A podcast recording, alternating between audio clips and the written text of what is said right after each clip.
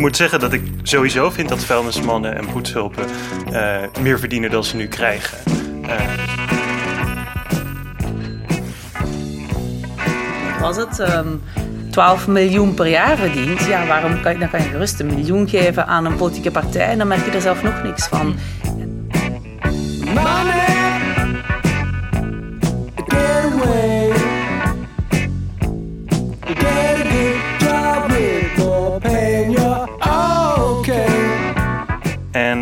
Hij verdiende in 2018 283 keer meer dan een gemiddelde Unilever-medewerker. Maar je ziet dat het wel past binnen een beeld waarbij we mensen veel meer eigen verantwoordelijkheid geven. Wat betekent verantwoordelijkheid, zodat je als je succesvol bent, mag je zeggen: Dit is van mij. En ook verantwoordelijkheid als het je niet lukt. Nou ja, dan had je maar wat harder je best moeten doen. Als het top van Shell. Die hebben het niet per se nodig dat ze 15 miljoen eh, per jaar betaald krijgen om gemotiveerd te worden. Uh, maar wel dat ze hoger op de apenrots kunnen komen dan anderen. Ja.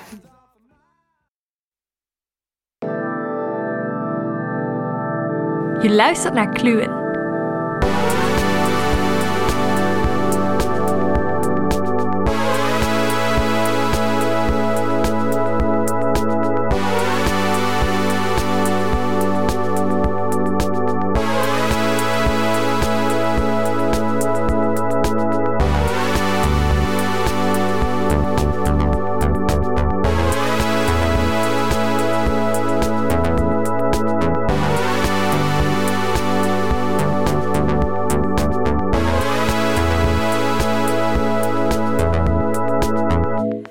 Wij zitten in de studio aan de Universiteit Utrecht um, met twee filosofen die niet van heel ver zijn moeten komen, want ze werken allebei hier aan de universiteit.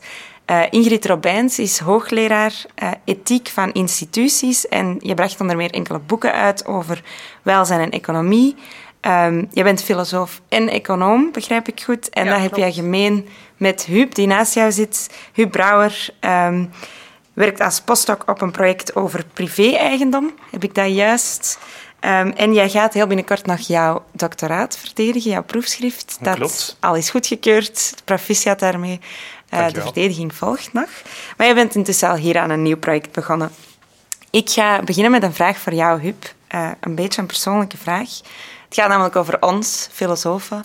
Uh, filosofen die werkzaam zijn aan de universiteit en daar ook voor verloond worden. Um, het beeld dat veel van mijn vrienden hebben, dat volgens mij natuurlijk helemaal niet klopt, is dat wij nietsnutten zijn en, en zomaar in een kamertje zitten en lekker nadenken en verder vooral veel chillen en, en uh, warme dranken drinken of weet ik veel. En niet zoveel bijdragen aan de maatschappij. Dat klopt natuurlijk niet, daar zijn wij het al over eens. Maar het is ook niet zo dat wij het meest gevaarlijke werk doen of uh, onze handen heel erg vuil maken of een job doen die niemand eigenlijk wilt.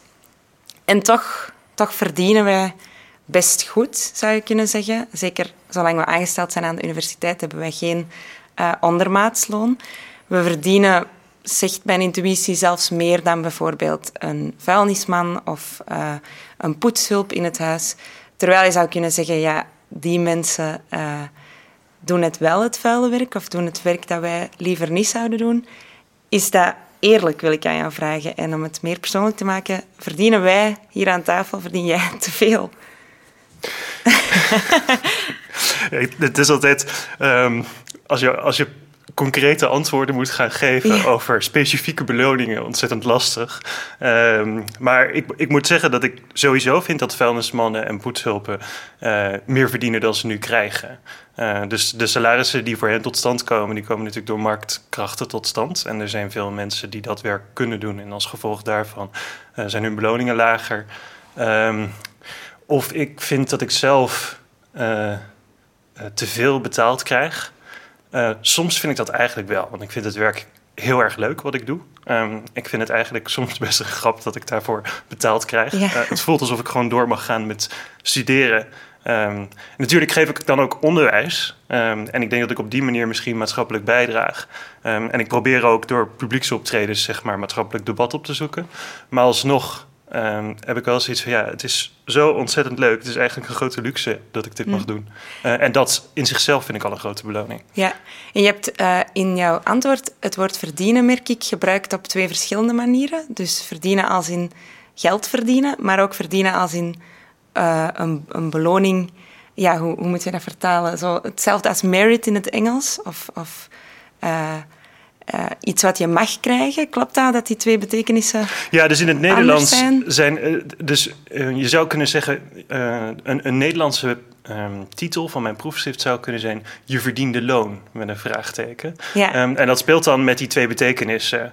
Dus verdienen kan in de ene, aan de ene kant betekenen dat je gewoon datgene wat je krijgt. Um, maar waar ik over geschreven heb in mijn proefschrift is verdienst in een diepere zin. Hm. Dus wat voor, wat voor eigenschappen of wat voor handelingen um, uh, van mij uh, zouden een grond kunnen zijn dat ik een bepaald salaris uh, zou behoren te krijgen. Ja. Maar kan je dan niet gewoon het onderscheid gebruiken tussen descriptief en normatief? Ja. Het ene is descriptief. Ja, descriptief is wat krijg je de facto, wat krijg jij wat krijgen wij? Wat krijgen vuilnismannen, poetshulpen enzovoort? Dus gewoon kijken naar wat gebeurt er op de, op de arbeidsmarkt. En normatief is, hebben we goede redenen waarom die mensen dat loon krijgen en niet een ander loon? Mm. En daar heb jij ook op gewerkt, want meteen de tweede vraag die ik aan jou wilde stellen... Um, we hebben het nu gehad over een, een goed loon, filosofenloon aan de universiteit. Maar jij hebt ook gewerkt rond die lonen die daar nog ver bovenuit steken. Extreme lonen, extreme rijkdom. Um, en zie jij dan een probleem in, die, in het descriptief, dan is hetgene wat bepaalde functies, bepaalde mensen op dit moment krijgen? Ja, maar ik denk dat de, de, mensen die extreem rijk zijn, die hebben dat vaak niet van lonen, maar wel van uh, bedrijf, eigenlijk twee grote bronnen. De een is uh, bedrijvigheid, dus bijvoorbeeld Jeff Bezos, die krijgt dat gewoon als, uh, uit de, van de winst van Amazon. en het andere is erfenissen. Hm. Dus eigenlijk uh, zijn er een, een, hoop mensen die rijk worden omdat ze uh, fortuinen van de voorouders erven. Dus in Nederland heb je elk jaar, elk jaar de uh, quote top 500. Dat zijn de 500 rijkste Nederlanders. En op één staat Charlène uh, wat is haar eerste naam? Maar haar tweede naam is Heineken. Heineken ja. En dat is dus de erfgename van Heineken. Hoe kan je nu rijk worden van Heineken? Belg aan het woord. Ja. Ja, maar dus dat, is, dus dat zijn de. Dus het is niet zo. Het is natuurlijk. Want we hebben natuurlijk wel vaak. En daar, daar heeft uh, Huub samen met Dick Timmer ook een stuk over geschreven. Over. Um, uh, ex, zouden er grenzen moeten zijn aan beloningen? Hm. En die discussie speelt al bijvoorbeeld in de beloningen van de CEO's, Chief Executive Officers. Dus die willen vaak bijvoorbeeld, ja, ik roep maar iets, 5 miljoen, 10 miljoen per jaar. Daarvan kan je ook vragen bij stellen. Maar als je het hebt over rijkdom, dan gaat het echt over wat hebben de mensen. En dan zijn de bronnen niet altijd loon, maar ook andere bronnen.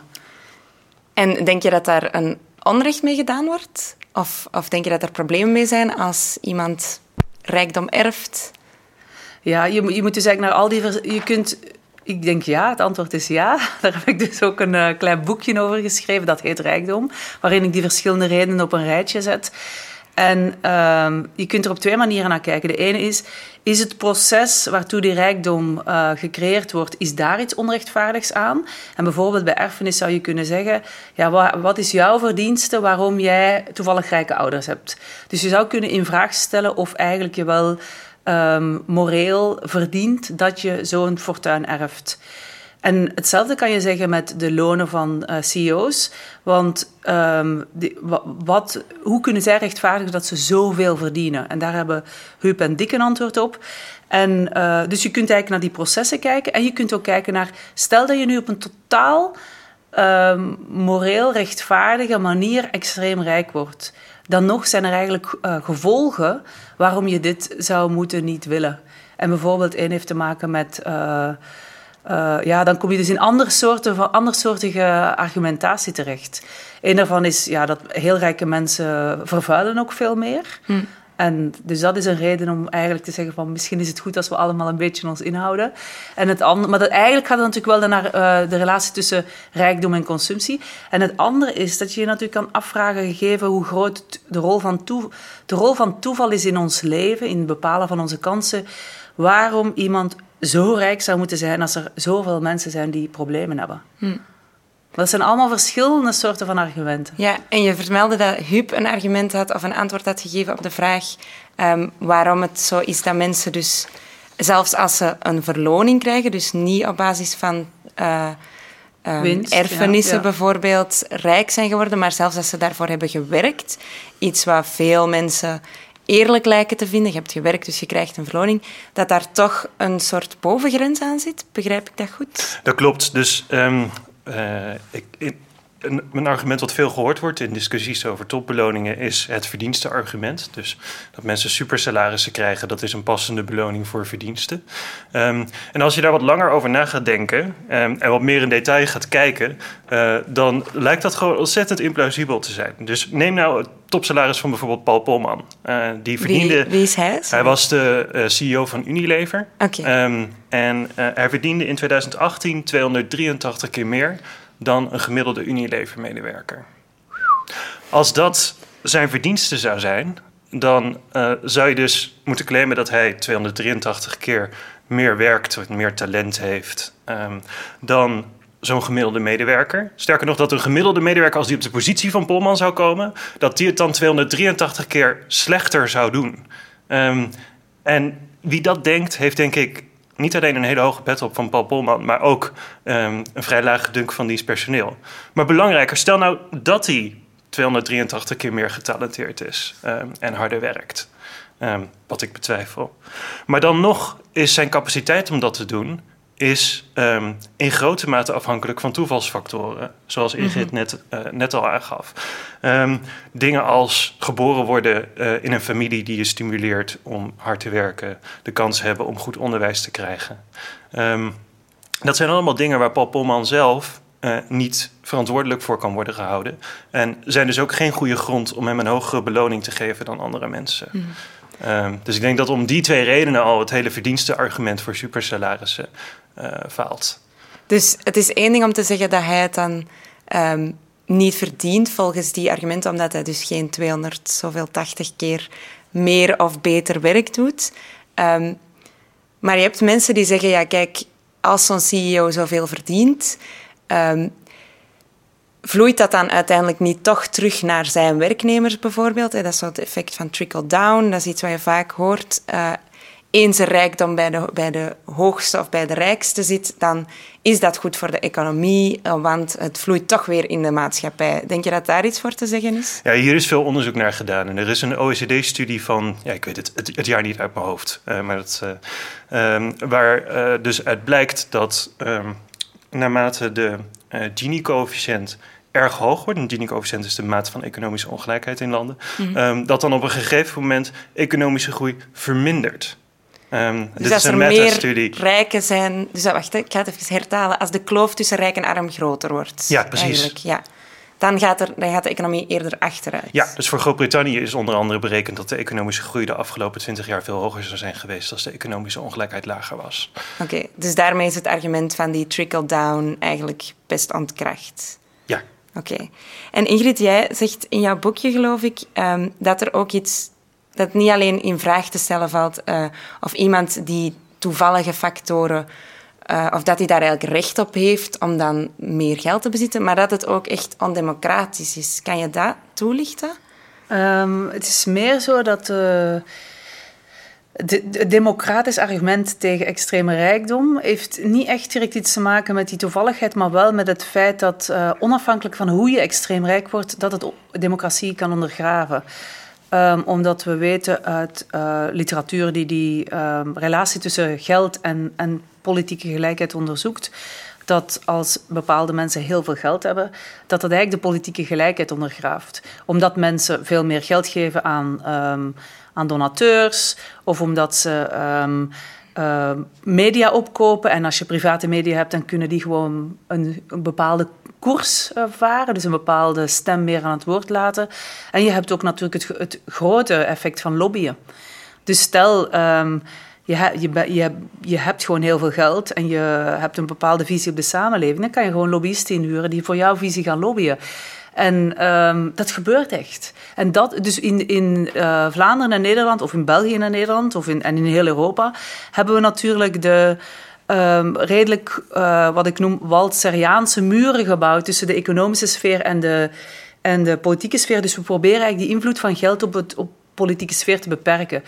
En in vergelijking met bijvoorbeeld Amerika lukt ons dat relatief goed, alhoewel je ook soms ziet dat er ja, loesje dingen gebeuren, laat ik maar zo zeggen. Loesje is het juist. Maar ja, die, die, het feit dat je bijvoorbeeld in Nederland kan uh, onderzoek bestellen, of dat je leerstoelen kan sponsoren, of dat je uh, een krant kan oprichten enzovoort, maakt toch dat eigenlijk uh, hele grote concentratie van geld een gevaar is voor de democratie omdat dus die uh, machten, zou je kunnen zeggen, niet meer zo gescheiden zijn. Ja, en omdat, omdat je dus eigenlijk daarmee politieke gelijkheid ondergraaft. Dus je kan gewoon het debat in een bepaalde richting ja. um, um, voeren. En we weten ook dat, um, dat er een positieve correlatie is tussen hoeveel geld je kan uitgeven aan verkiezingscampagnes uh, en hoeveel stemmen je krijgt. Absoluut. En, en dan is het gewoon zo, hoe meer campagne je kan voeren, ja, hoe meer stemmen je krijgt. En zou dat dan opgelost kunnen worden door een uh, soort bovengrens aan de rijkdom vast te stellen, dat, praktisch ja. gesproken? Ik denk dat die bovengrens aan rijkdom voor, de, voor uh, politieke gelijkheid geen soort van uh, afdoende maatregel is. Het is een soort van dempende maatregel. Okay. De, je hebt daar dus ook andere dingen nodig, zoals um, ver, um, um, de regulering van uh, politieke campagnes enzovoort. Dus die heb je nodig. Maar eigenlijk is het zo dat als, je, als mensen extreem rijk worden, dan kunnen ze per definitie bijna met dat geld dat ze hebben niks meer doen om hun eigen levensstandaard te verhogen. Dus dat betekent als, als jij of ik zouden geld geven aan een politieke campagne, ja, dan betekent dat minder geld om op vakantie te gaan mm. of wat dan ook. Dus er is een opportuniteitskost voor ons. Maar als je zoveel geld hebt dat eigenlijk je, um, wat was het, um, ehm, 12 miljoen per jaar verdient, ja, waarom kan, dan kan je gerust een miljoen geven aan een politieke partij en dan merk je er zelf nog niks van. Mm. En dat maakt waarom het toch goed is dat je uh, naast al die andere argumenten, dat je toch zou zeggen van we beschermen de democratie als we die rijkdom een beetje binnen de perken houden. Mm. Dus ik, ik hoor jou nu zeggen dat het niet zo is dat als we meer verdienen, of hoe meer we verdienen, hoe gelukkiger we worden, bijvoorbeeld? Dat er een soort nee, tipping point is waar dat het niet meer ja. uitmaakt? Ja, dat, is, dat lijkt mij eigenlijk logisch. Op een bepaald moment, um, het enige waar je nog in, in kan, aan kan uitgeven zijn statusgoederen. Dus dat is ja, je, hm. jouw uh, buurman heeft een Jaguar van een bepaald type. Dus jij wilt iets wat minstens dezelfde status heeft of een hogere status. En ik was laatst bij Jort Kelder, dat is een Nederlandse interviewer, die journalist die uh, vaak. Uh, een beetje grappend gezegd wordt de ballenjongen van de rijken. Dus die verdedigt de rijken en die, um, die vindt, ja, hij zit in die milieus. En hij zei ook van ja, het gaat hem eigenlijk niet meer om dat geld, het, het gaat hem om de status. En dat merk je dus ook in um, in studies dat het gaat over um, je levensstandaard en bijvoorbeeld um, het huis dat je hebt, of de auto's of het vliegtuig dat je hebt, of wat dan ook. Wat, wat is de symbolische boodschap daarvan ten aanzien van de anderen in je groep? Hm.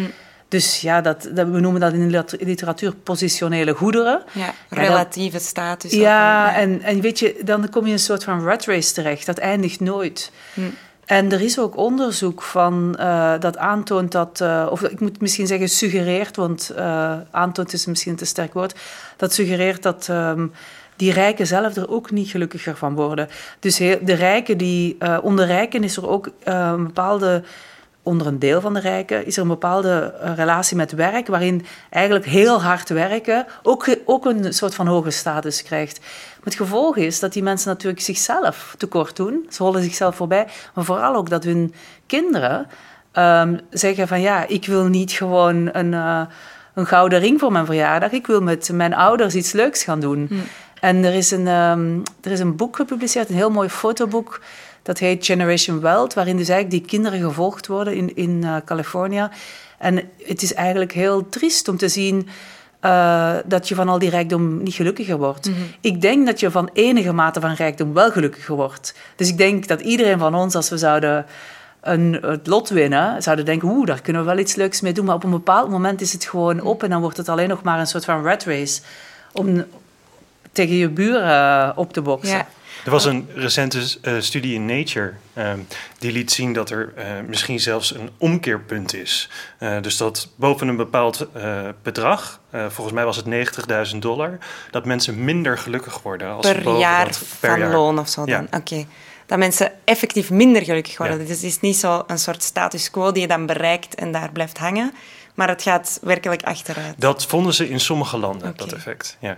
Want jij zegt ook... Um, een zekere mate van geld heeft wel een soort waarde of kan ons inderdaad gelukkiger maken. Die vraag wil ik aan jou voorleggen, Huub. Um, mensen zeggen vaak, of, of een, een vaak gehoord argument is toch ook dat uh, geld een soort motivatie kan zijn om net harder te werken of om meer uit jezelf te halen. Wat zou je dan zeggen tegen mensen die zeggen, ja kijk, die CEO waar je het net over had, die moet iets doen wat misschien een ondankbare job is, wat misschien veel werk eist moet je die niet daar een soort beloning voor geven die dan ook hoger is dan een relatief lage verantwoordelijkheidsjob bijvoorbeeld? Ja, naar deze vraag is veel empirisch onderzoek gedaan. En daaruit blijkt dan dat niet de hoogte van salarissen in absolute zin uitmaakt, maar de mogelijkheid om meer te verdienen dan anderen. Um, dat is dus, weer die positionele, relatieve. Je zou dus kunnen zeggen dat uh, de Pappelmannen van deze wereld, of de Jeroen van de Veren van deze wereld, hij was de topman van Shell, die hebben het niet per se nodig dat ze 15 miljoen uh, per jaar betaald krijgen om gemotiveerd te worden. Uh, maar wel dat ze hoger op de apenrots kunnen komen dan anderen. ja. ja. Um, money, money, money. Must be funny in the rich man's world. Dus en, en dit, dit is een effect, dat is, al, eh, dat is al bijvoorbeeld ook beschreven door John Maynard Keynes. Dus in 1936 zei hij: Ja, er zijn, uh, er zijn waardevolle activiteiten um, waarvoor het nodig is dat er een beloning tegenover staat om ervoor te zorgen dat ze tot stand komen. Uh, maar de stakes die we nu hebben, die zijn, dat vond hij toen al. En toen waren de salarisverschillen waren kleiner dan dat ze nu zijn. Uh, de stakes uh, die zijn veel te hoog. En als we die stakes gaan verlagen, dus als we de economische ongelijkheid gaan verminderen, dan komen die activiteiten nog, nog steeds tot stand. Hm. Er is misschien een transitioneel effect. Dus het kost eventjes tijd voor mensen om eraan te wennen dat salarisongelijkheid minder is. Omdat maar ze nog termijn... weten wat die hoge lonen vroeger waren. Of exact. Ja. ja. Maar op termijn zullen ze daaraan wennen. Uh, en dan heeft het geen effect meer op motivatie. Hm. Maar stel nou dat het wel zo is, want dat vind ik ook een belangrijk punt om te maken. Want dit argument komt heel veel voor, dat prestatieargument. Maar stel nou dat het wel zo is dat mensen alleen maar gemotiveerd worden om activiteiten te doen um, als daar grof geld tegenover staat. Uh, dan kun je wel afvragen: wil ik deze mensen binnen mijn bedrijf hebben? Dat is de eerste. En de tweede is: zijn dit daadwerkelijk super waardevolle activiteiten? Dus als het zo is dat er een directe link zou bestaan tussen prestatie um, en beloning, moeten we dan geen super salarissen hebben voor schoonmakers en voor oudere verzorgers en voor onderwijzers? Mm -hmm. ja. ja.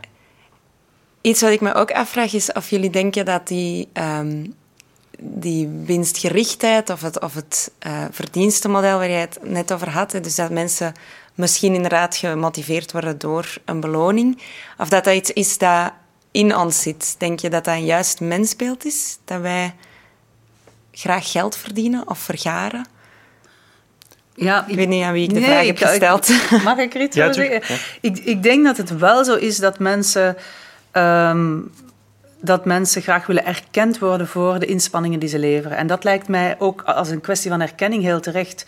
Maar je hebt, um, uh, je hebt eigenlijk verschillende vormen van erkenning. En een daarvan is geldelijke beloning, en dat is echt een prikkel. En de andere is um, ja, niet geldelijke beloning, maar ook pluimen.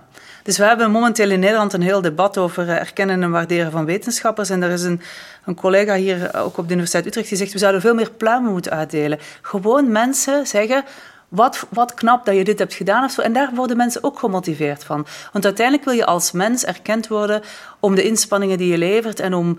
Uh, het is ook fijn om een compliment te krijgen over als je bijvoorbeeld iets creatiefs hebt gedaan.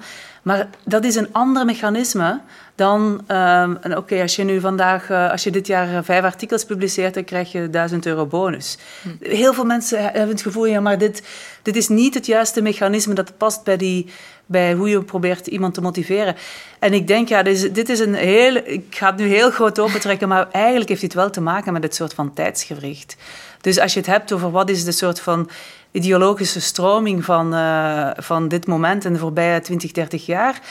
Uh, wat we dat ook, hoe we dat ook willen noemen. Er zijn ook mensen die noemen dat neoliberalisme. Daar zit echt dat mensbeeld in van wij worden geprikkeld zoals het homo economicus model. Dus wij worden geprikkeld met financiële prikkels. Ja, dat is een verschraling van ons mensbeeld. En wat zou het dan wel moeten zijn? Nou, multidimensioneel. Dus ik denk dat heel veel mensen echt... Het feit dat je tegen iemand zegt ehm, van... Je, dit, je hebt dit gedaan en dit is echt heel leuk. En dit, of dit is echt een heel... Stel dat je bijvoorbeeld uh, een stuk leest van iemand, dus in, in, onze sector, in de, in de academische filosofie, je leest een stuk van iemand. Ik denk dat wij soms ook te vaak vergeten om te zeggen: Ik heb jouw stuk gelezen en daar heb ik nu echt iets van opgestoken. En dat zouden we denk ik wel mogen doen. Dat je gewoon je waardering laat blijken voor, voor uh, wat mensen doen. En ik denk eigenlijk hetzelfde met. Um, met, uh, kijk, we kunnen toch gewoon ook die Paul Polman en al die andere mensen ook gewoon onze waardering laten uitspreken voor het feit dat zij um, um, ja, zich zo hard inzetten. En ze kunnen nog steeds goed verdienen. Want kijk, we willen niet tenminste, ik verdedig niet dat iedereen precies hetzelfde loon zou moeten hebben. Dat wilde ik, ook denk, nog vragen. Nee, maar ik denk, ik denk mensen... Ten eerste bijvoorbeeld, ze zijn er nu niet meer, maar de mijnwerkers verdienden relatief meer dan andere uh, arbeiders. En daar was een hele goede reden voor. Die mensen, hun levensverwachting was gewoon lager. Hm. Dus ik denk dat mensen die vuilwerk doen, gevaarlijk werk doen, uh, en misschien ook wel ongewenst werk doen en veel verantwoordelijkheid dragen of lang geïnvesteerd hebben. zijn allemaal, denk ik, legitieme redenen om iets meer te verdienen. Maar er zijn, het gaat eigenlijk over van wat is nog een verdedigbare bandbreedte. Mm -hmm. En die is gewoon totaal ontploft de voorbije decennia. En dat heeft met dat mensbeeld en met die ideologie te maken, vind ik. Ja, ik, ik, wil nog toevoegen dat um, ik, uh, Jeroen van der Veer die heeft hier op een gegeven moment in 2009 ook wat over gezegd. Die kreeg toen een salaris van 10,3 miljoen euro. En uh, toen zei hij in een interview, werd hij gevraagd naar de hoogte van dat salaris. En toen zei hij, ja, als het 50% hoger was geweest of 50% lager, had niet uitgemaakt voor hoe hard ik had gewerkt. Dus ze geven het eigenlijk zelf al Hij geeft het zelf eigenlijk ja. toe. Ja. Nu, jij vermeldde dat neo, die neoliberale ideologie. En een andere kant van dat liberalisme, waar dat veel van ons het ook misschien mee eens zijn, is dat het goed is om uh, vrijheden te permitteren, of die nadruk op vrijheid. Een, een extreme verdediger van die vrijheid zou dan kunnen zeggen, um, dan mag je ook niet ingrijpen in dat marktmechanisme. Um, want als we willen een bovengrens stellen aan wat iemand kan verdienen bijvoorbeeld, dan grijp je in in een vrijheid. En in hoeverre is dat volgens jullie een bezwaar tegen dat die bovengrens. ik denk dat we allebei hier iets op te zeggen hebben. Staat te popelen. Ja, dat is, het is, het is, het, het, dat, is een, dat is een heel vaak gehoord argument. Dus het idee van, oké, okay, als Unilever nou achtcijferige salarissen wil uitkeren aan zijn topmensen... wie zijn wij dan om uh, daar wat van te zeggen? Want die salarissen komen in de vrije markt tot stand. Um, heb ik twee, of dat zou ik op twee manieren op willen reageren. De eerste is... Um, dat argument appelleert aan een idee van efficiëntie. Uh, dus de markt die zou dan efficiënt zijn. Dat valt nog heel erg te betwijfelen of dat daadwerkelijk zo is. Maar laten we nou eens aan, aannemen dat um, het inderdaad efficiënt is als die salarissen betaald worden. Um, dan nog is efficiëntie maar één waarde. En ik zou zeggen dat die waarde moet worden afgewogen ten opzichte van andere waarden, zoals bijvoorbeeld rechtvaardigheid. Hm. Maar ten tweede zo'n markt functioneert alleen maar goed als er allerlei andere, uh, vaak publiek gefinancierde instellingen goed functioneren. Dus als er rechtbanken zijn die geschillen kunnen beslechten, hm. als er docenten zijn die werknemers opleiden, um, als er mensen zijn die onbetaald werk op zich nemen, dat is ook een hele mm -hmm. belangrijke, vind ik. Dus bijvoorbeeld ja, zorg voor kinderen, um, zorg voor ouderen, um, uh, schoonmaken in huis, zulke soort dingen. en dat, is, dat zijn allemaal voorwaarden die nodig zijn uh, voor een markt om goed te functioneren. En alleen daarom al denk ik dat je een argument hebt om belasting te heffen. Bill Gates heeft het zelf ook gezegd. Dus die zei: um, Ik heb zeker hard gewerkt. En ik denk ook dat de software die wij maken met Microsoft, dat dat een nuttig iets is. Um, maar ik heb ook geprofiteerd van een structuur. Ja. Ik denk dat uh, filosofische gedachte-experimenten kunnen ons hierbij ook wel helpen. Want stel, je neemt een van die uh, mannen, het zijn bijna allemaal mannen die superrijk zijn geworden. En je zet die op een, uh, al dan niet met zijn club vrienden, op een onbewoond eiland. Nou ja, weet je, die gaan wel iets opbouwen. Die gaan wel hutten bouwen en die gaan wel misschien... Uh, maar je ziet gewoon hoe dat je afhankelijk bent van de infrastructuur.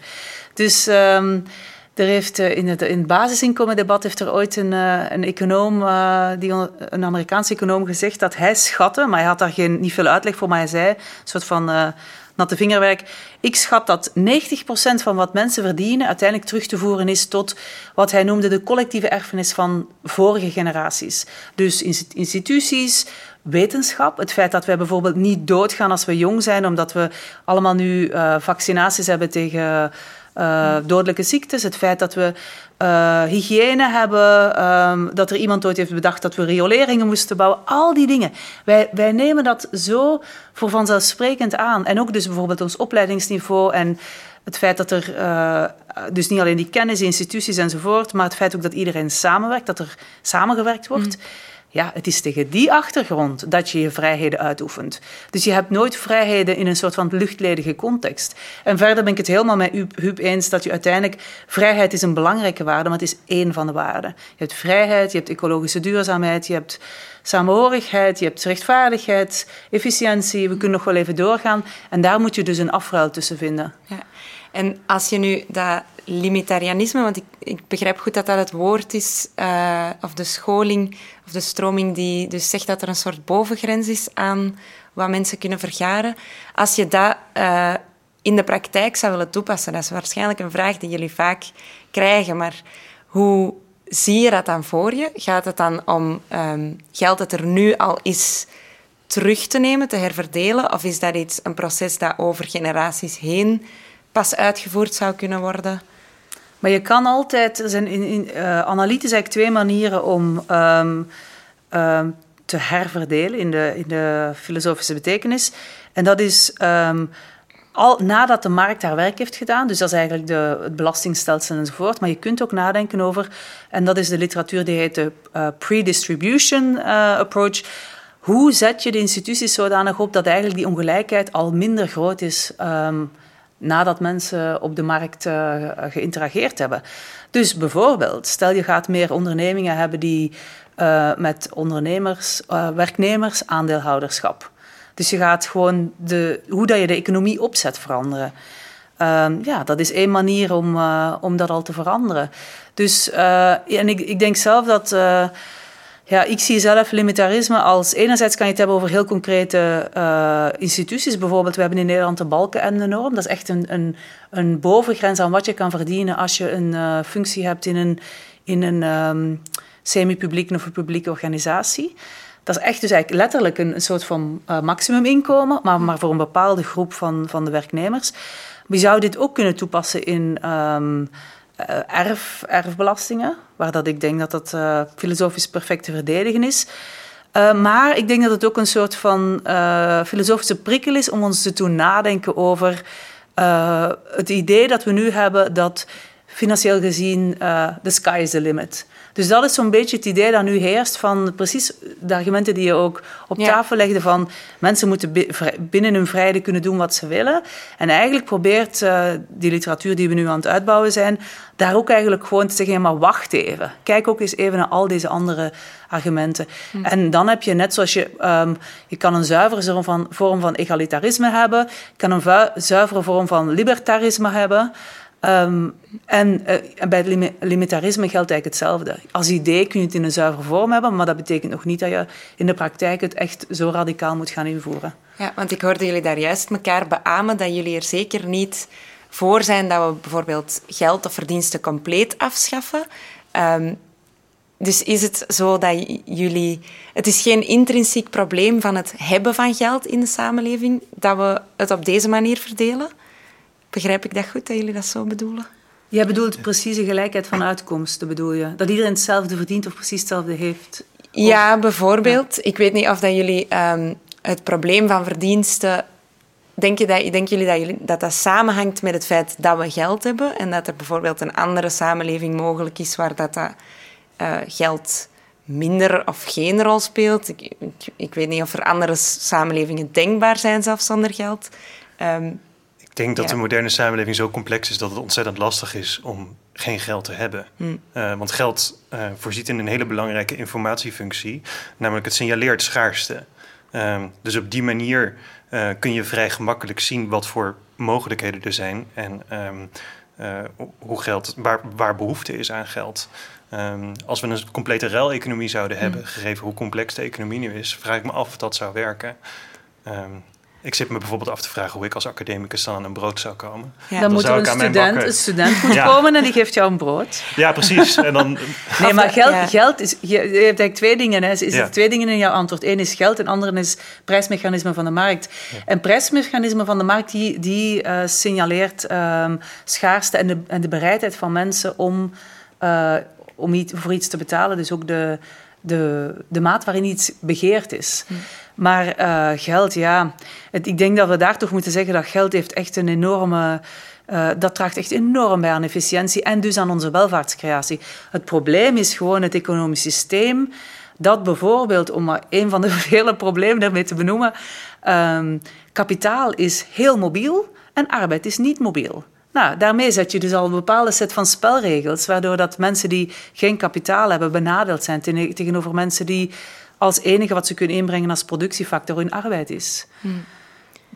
Ik wilde nog één ding zeggen, omdat Ingrid het net eventjes over, uh, over erfbelasting had. Mhm. Want mensen denken vaak over erfbelasting als uh, een vrij links voorstel. Um, Mark Rutte die zei, uh, die zei in 2010 um, dat de erfbelasting de minst rechtvaardige van alle belastingen is. Um, en toen zei hij, je, hebt je, hele, je hele leven betaal je al belasting... en als je dan per ongeluk nog wat overhoudt... dan komt het blauwe gevaar nog een keer langs. Hij noemde het ook de sterftax. maar als je dan gaat kijken naar zijn liberale voorgangers...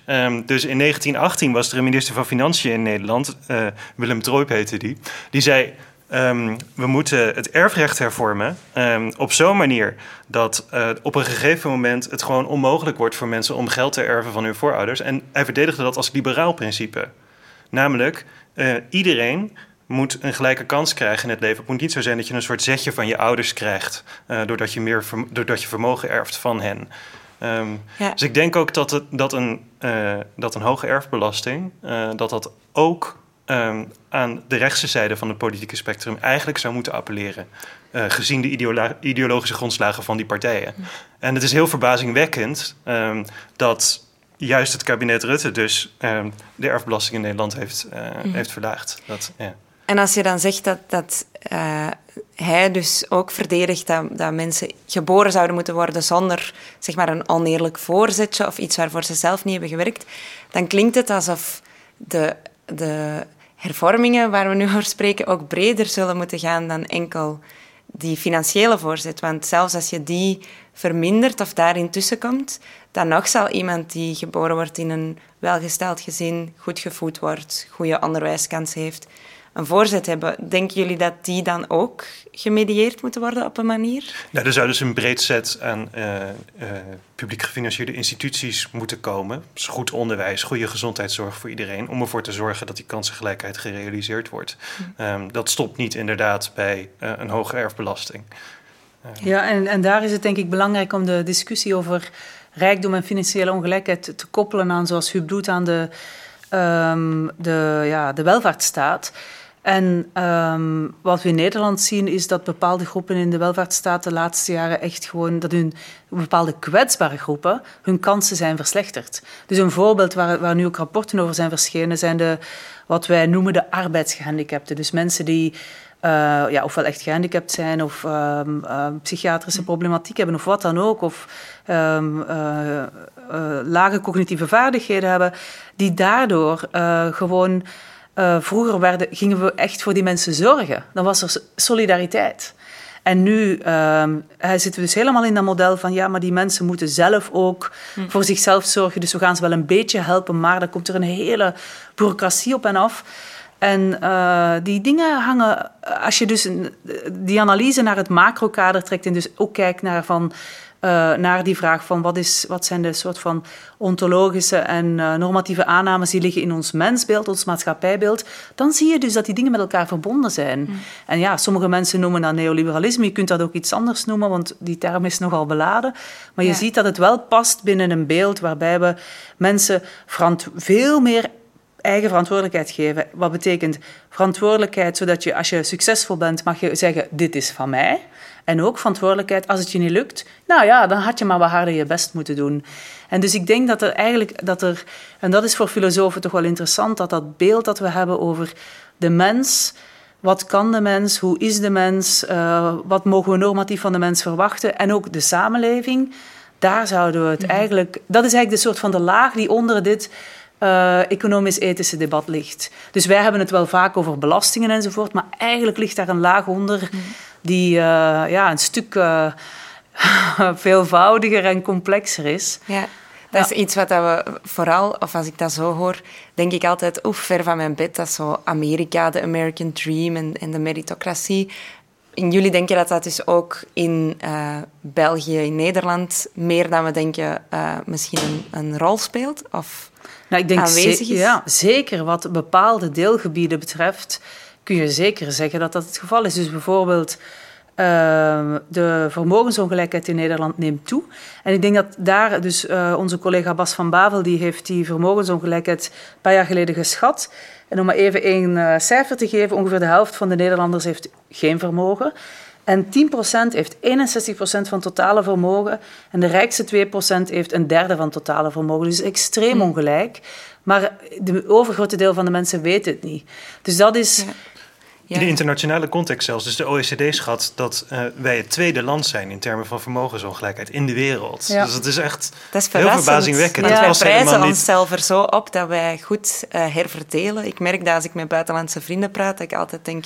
Wij zitten wel goed. Ik vermoed dat het in België wel iets minder, ja. is een, wel iets minder ongelijk is. Maar ik denk dat wij dat, er is natuurlijk ook altijd de reactie die je krijgt, ja, maar, en dan komt er een land waar het nog ongelijker is. Ja. Maar ja, dat is eigenlijk geen argument. Ja, dat is geen argument. Want de vraag is van, is deze ongelijkheid die we hebben, is die, uh, ja, um, hebben we daar goede redenen voor? Hm. Dat is de vraag. En zijn er dan internationaal gezien uh, modellen of voorbeelden waar jullie zo aan denken, waar we naar zouden kunnen kijken? Of is het iets wat we uh, from scratch zullen moeten verzinnen? Je bedoelt om, om, om ervoor te zorgen dat vermogensongelijkheid verminderd wordt? Ja, om dus wat jullie voorstellen waar, waar we hierover bezig zijn, om dat in de praktijk om te zetten. Zijn er zoal precedenten waar jullie naar kijken? Nou, Europa in de jaren zeventig. Wat was er toen? Toen hadden we minder ongelijkheid. Toen waren bedrijfsleiders meer betrokken bij, bij hun werknemers. Zagen ze het bedrijf meer als onderdeel van, van de samenleving. Terwijl, dus toen was eigenlijk het... Uh, ja, hoe noem je dat? Het aandeelhouderskapitalisme, denk ik, iets minder uitgesproken. En hadden we gewoon ook wel meer herverdelende um, uh, welvaartsstaatinstituten. Dus er wordt altijd gezegd dat eind jaren 70 met de Thatcher-Reagan Revolution, zoals die wel genoemd wordt, dat toen het omslagpunt is gekomen. En we hebben gewoon gezien dat de, dat de uh, instituties van de welvaartsstaat de voorbije... Hoeveel jaar zijn dat dan al? bijna 40 jaar, 40 jaar zijn die enorm versoberd. Is dus ook die ideologie veranderd. Is ongelijkheid toegenomen. Maar ik heb wel het idee dat mensen nu... Um, er ontstaat steeds meer protest. Dus in Nederland is echt de hele publieke sector zit, uh, is in actie, letterlijk. PO in actie, primair onderwijs in actie, WO in actie, dat zijn wij. Zorg in actie, politie in actie. Omdat die allemaal gewoon... Dus we hebben eigenlijk te veel die ideologie omarmt van een zo klein mogelijke overheid, die dan nog eens heel erg gewantrouwd en ge, die, die professionals, dus de, de docenten, de zorg, uh, politie enzovoort, die krijgen minder geld, maar die worden ook heel erg gewantrouwd als professionals. En uh, ja, ik denk dat het gewoon, uh, we moeten het echt terug hebben over het sociale contract. Echt over welke samenleving willen we. Wat betekent dit over wie krijgt wat? Wat betekent dit over collectieve goederen? Wat betekent dit over voor wie zorgen we? Dat soort grote vragen moeten wat mij betreft gewoon terug op tafel. Ja. Um, ik zou, dus ik zat nog even na te denken over landen waar het, uh, die dan als voorbeeld vind. Ja, in Scandinavië, um, dus bijvoorbeeld in Zweden, vind ik wel dat het uh, de, beter geregeld is. Dus daar is de economische ongelijkheid ook minder uh, dan, uh, dan, in, uh, dan in bijvoorbeeld Nederland. maar zelfs daar um, wordt er geschreven in, wordt er veel geklaagd over de ondermijning van de verzorgingsstaat. Dus. Hm. Ik moet terugdenken aan, jij zei net, er zijn dus veel protesten in Nederland. Ik wil er voor de luisteraars best op wijzen dat er nu ook een, een hele beweging in Vlaanderen bezig is na de um, de subsidieschrapping of de subsidievermindering in de culturele sector. De, de gele profielfoto's hebben jullie misschien zien passeren, um, die dus tot 60% geel zijn, omdat 60% is wat er in uh, grote delen van de sector ge, geschrapt zal worden. Um, maar ik wou ook inpikken op wat jij daar juist zei, want het lijkt... Of, of een heel pessimistische ik zou kunnen zeggen, ja, degenen die daar dan net voor opkomen, zijn ook wel degenen die uh, net monddood zijn gemaakt of net ehm, minder financiële middelen hebben gekregen. En dan koppel ik terug naar het begin.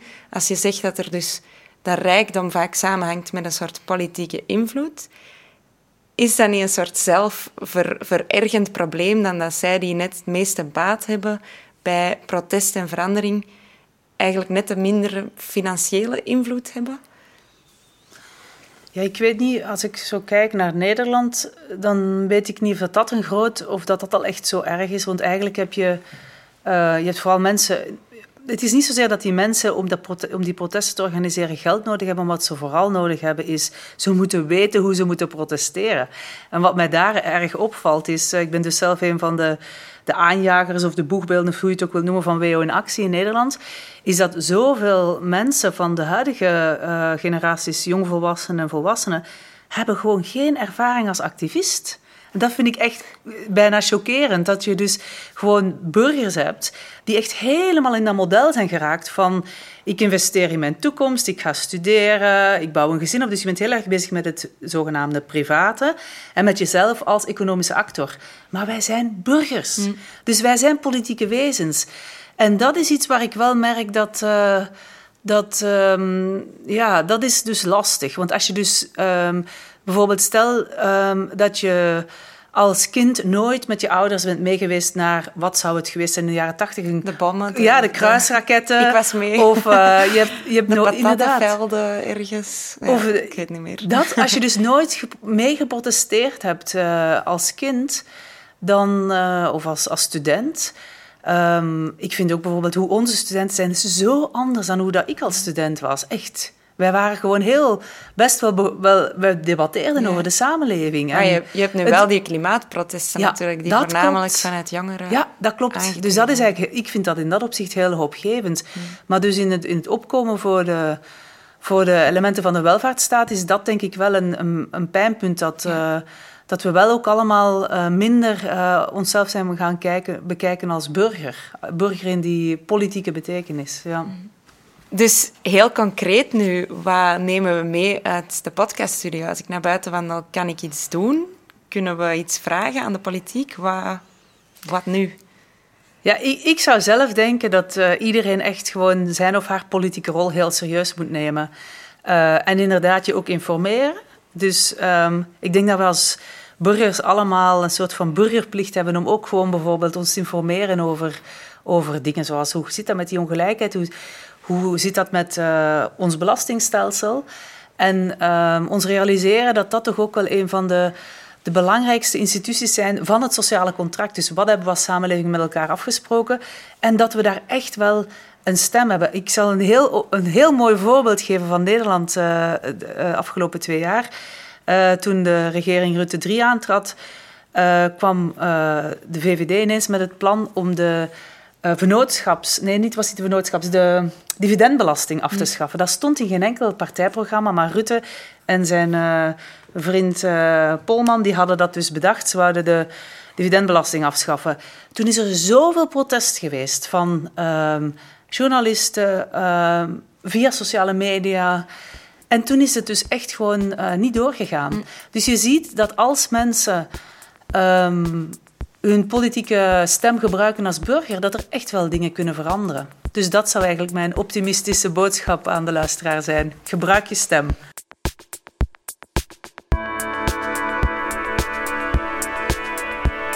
Dit was Kluwen, een filosofische podcast over de knopen van het mens zijn. Bedankt aan onze gasten en aan Anne Lucassen voor het beeld.